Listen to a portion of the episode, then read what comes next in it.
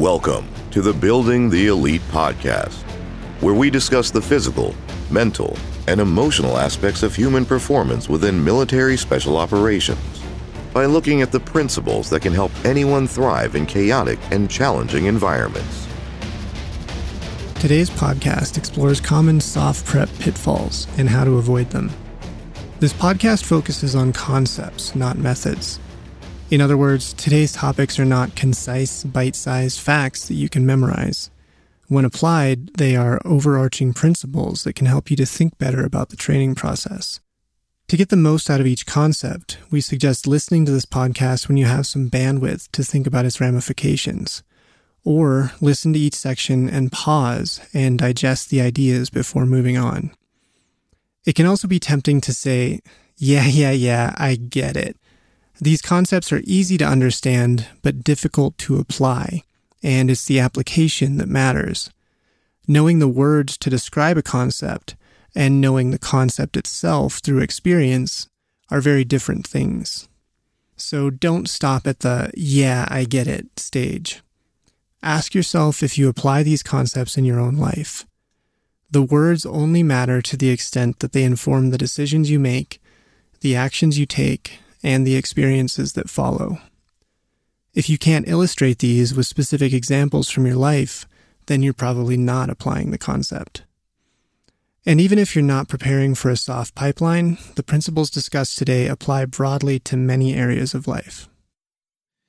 Interactions matter more than outputs. It's easy to get obsessed with performance metrics, like hitting a 35 minute 5 mile run or squatting 400 pounds. But these numbers are largely meaningless unless you're a professional jogger or squatter. When you hit on a metric, like your run time or your squat number, and use it to gauge performance, you risk that metric becoming an unreliable proxy for the performance you're assessing. You could focus on the metric while missing the bigger picture and purpose. This concept is known as Goodhart's Law, which states that when a measure becomes a target, it stops being a good measure. We must be cautious about how we define the purpose of our training and how we measure its success. And consider what's essential, not just what we can measure. For example, if you're training for a SOF selection, you must be capable of hitting specific physical benchmarks. But you also need to be able to move well enough to not get injured during selection, be an asset to everyone around you, deal with extreme pain and fatigue, mentally and emotionally process challenging situations very quickly, and on and on. Like any complex outcome, you cannot reduce a special operator to a set of metrics. This is why, as coaches, we often sacrifice pure physical performance for skill acquisition. We will gladly trade a slightly faster runtime for being mentally and emotionally prepared for the rigors of selection. The two are not mutually exclusive, but they also rarely perfectly align. The work required to sharpen one skill deflects attention from the other. So, it's important that you know the trade offs you're making and make them consciously. Ask yourself these questions. Are you crystal clear about all the things that matter? Are you sacrificing things that you can't measure to pursue measurable outputs? Consider a hypothetical situation. Let's say that you hit all the performance that you like to measure, but fail anyway. What could lead to that outcome? This is where the intangibles hide and where some of your training focus needs to be. How can you build a robust approach considering all essential factors? Each system matters independently, but no measure of each system alone produces the outcome. It's the specific interaction of all of the systems together that matters. Did you give up movement quality to get stronger? Did you become weak to hit an amazing runtime? Did you stop pursuing challenging intellectual and emotional situations to get more sleep and recovery? Optimize the right things. Measure your progress, but focus on trends and how you're accomplishing those improvements. Don't oversimplify the skills you need to pass selection. Contradictory goals are the norm, not the exception. If you're training for special operations selection, you must be strong enough to carry heavy loads, but aerobically fit enough to run, swim, and ruck long distances at non trivial speeds. You must be mentally tough, which means you can stay focused on a singular goal until it's accomplished, but also cognitively flexible enough to adapt to changing situations. You must display leadership, but also know when to be quiet and be a contributor. You must be confident in your capability, but also humble enough to seek growth. You're headed toward failure if you reduce a complex situation to overly simplified statements or concepts. We see this play out in many different ways, such as fixating on physical metrics and essentially reducing SOF selection to a fitness competition. Obsessing over a single psychological trait, for example, fixating on developing mental toughness at the expense of interpersonal dynamics or decision making under pressure. Focusing training on outcomes, not the qualitative aspect of how they are achieved for example, becoming a better runner at the expense of movement quality. Or ignoring the job specific skill portion of a SOF selection because you excel in your current role. Many SOF selections screen for job specific skills and they screen for only the best in their field. So general competency in your skill set isn't enough. If you want to become a special operator for a long and successful career, you must get used to managing contradictory goals and inputs. Doing so requires learning to manage ambiguity and discomfort in every sphere of life, physically, intellectually, and socially, without reaching for comfortable but incomplete mental models. The next time you distill a situation into a singular phrase or concept, pause and consider all the other factors. Ask for opposing opinions and perspectives, listen to them, and seek to understand.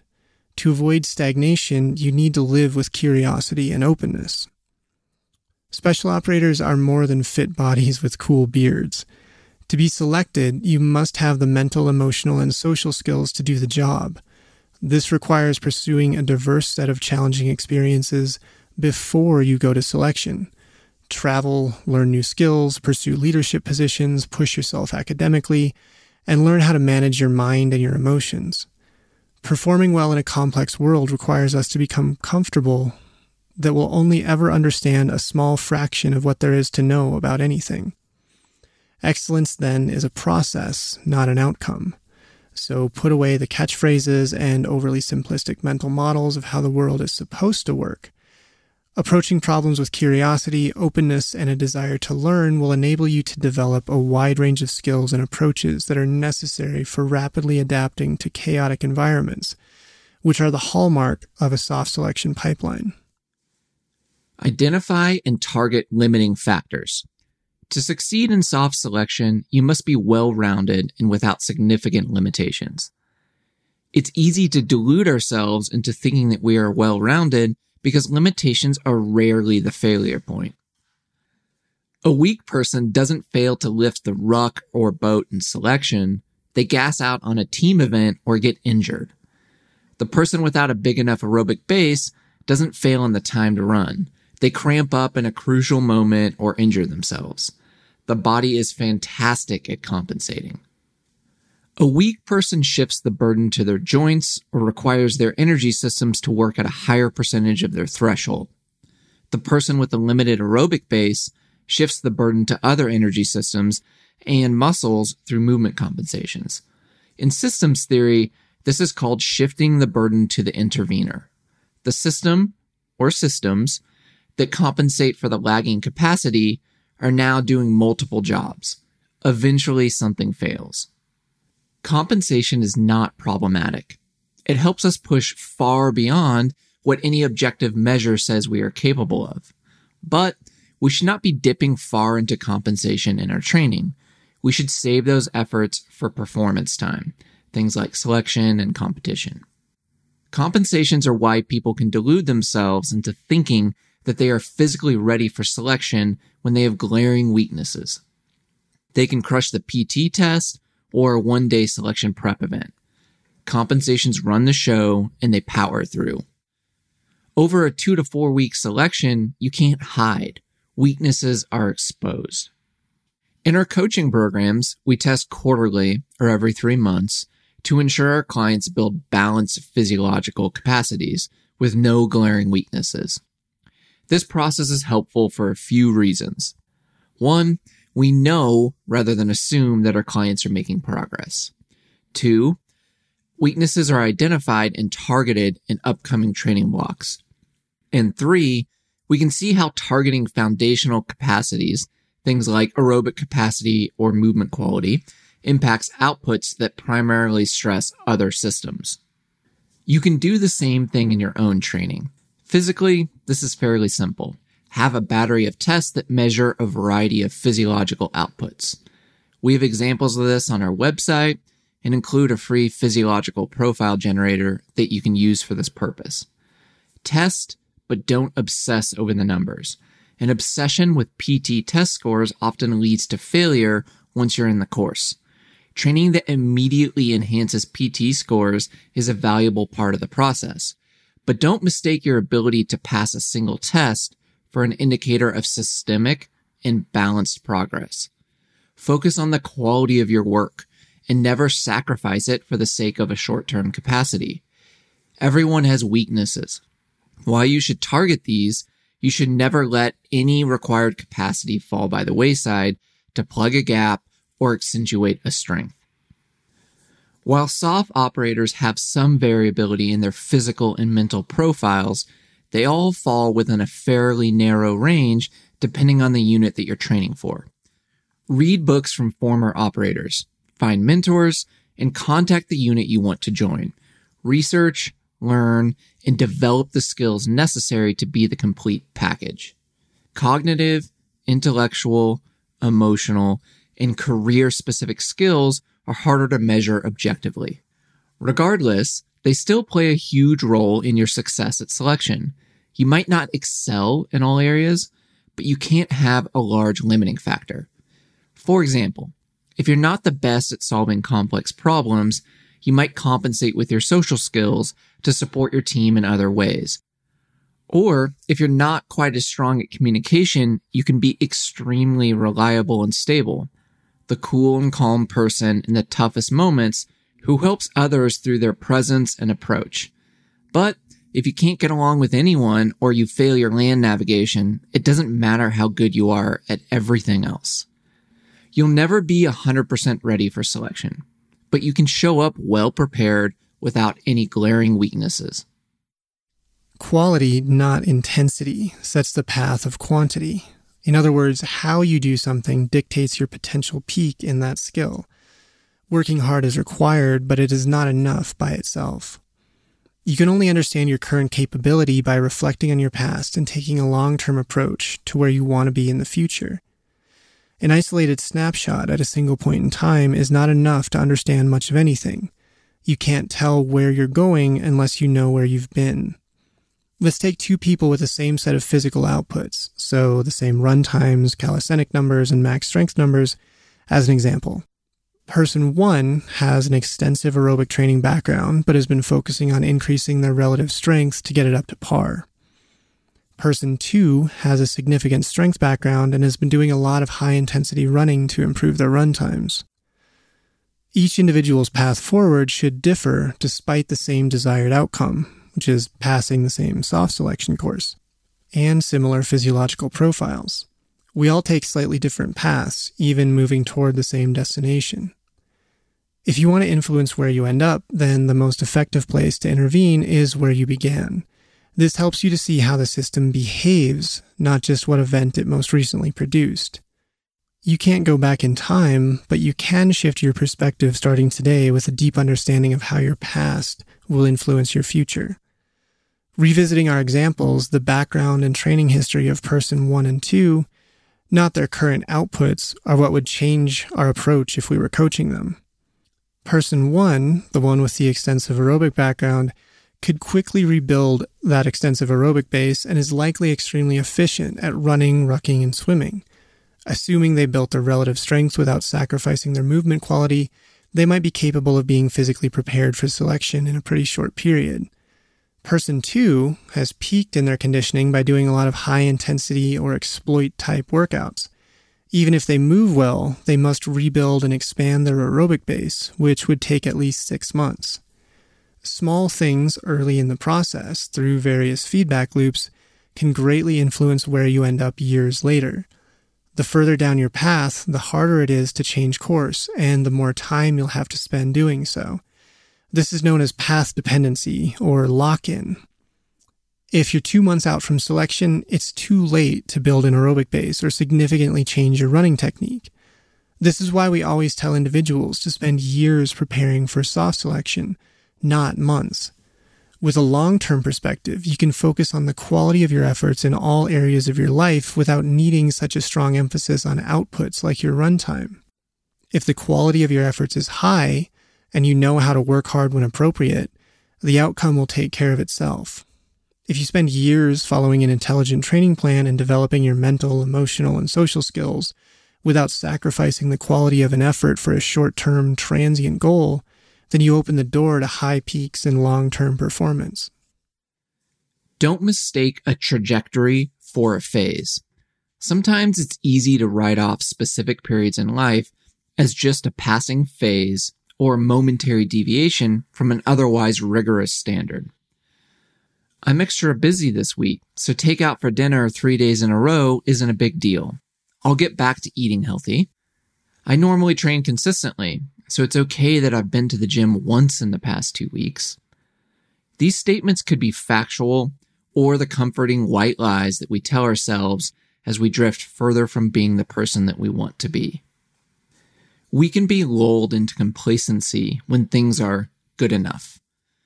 But what if good enough is just the start of an insidious slide into failure?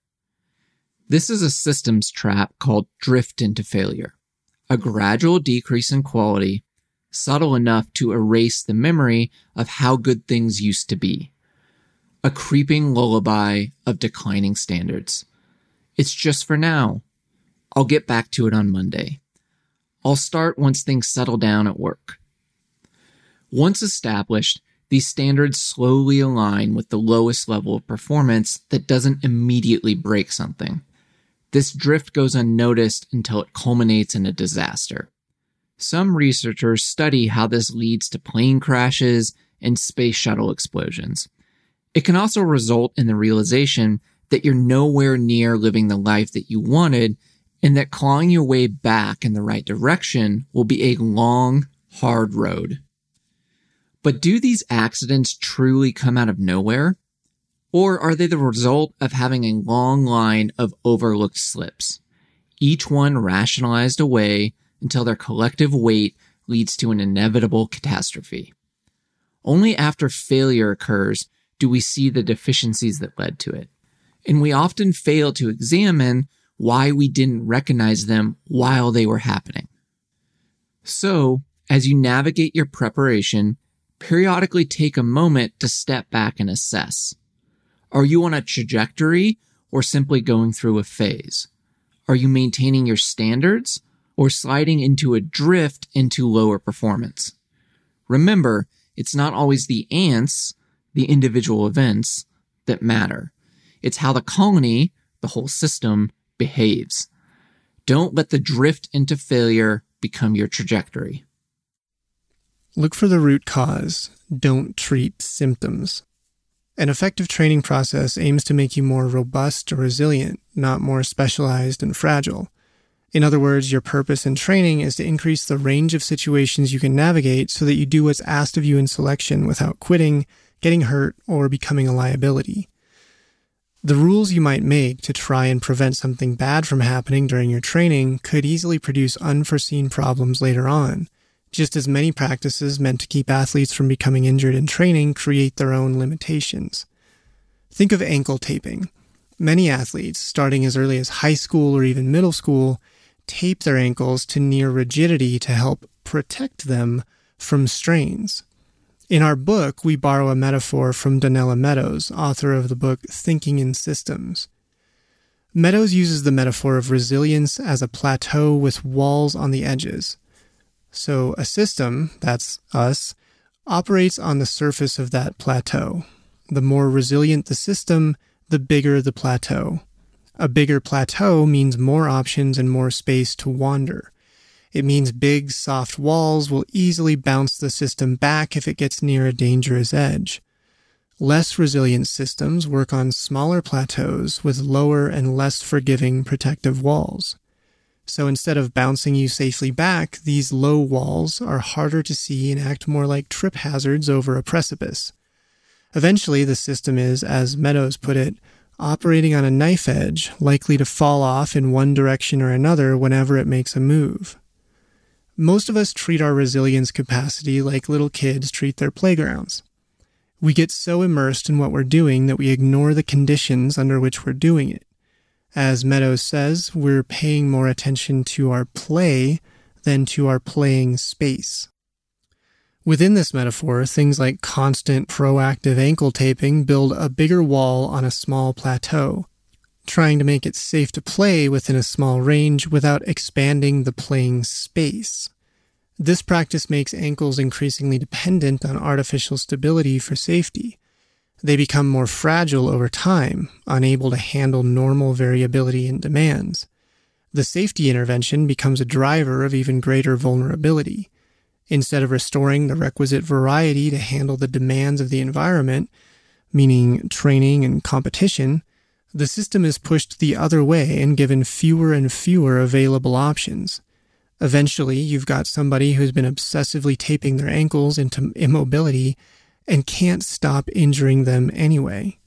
So we must pay attention to what we're doing and the range of conditions under which we can do it.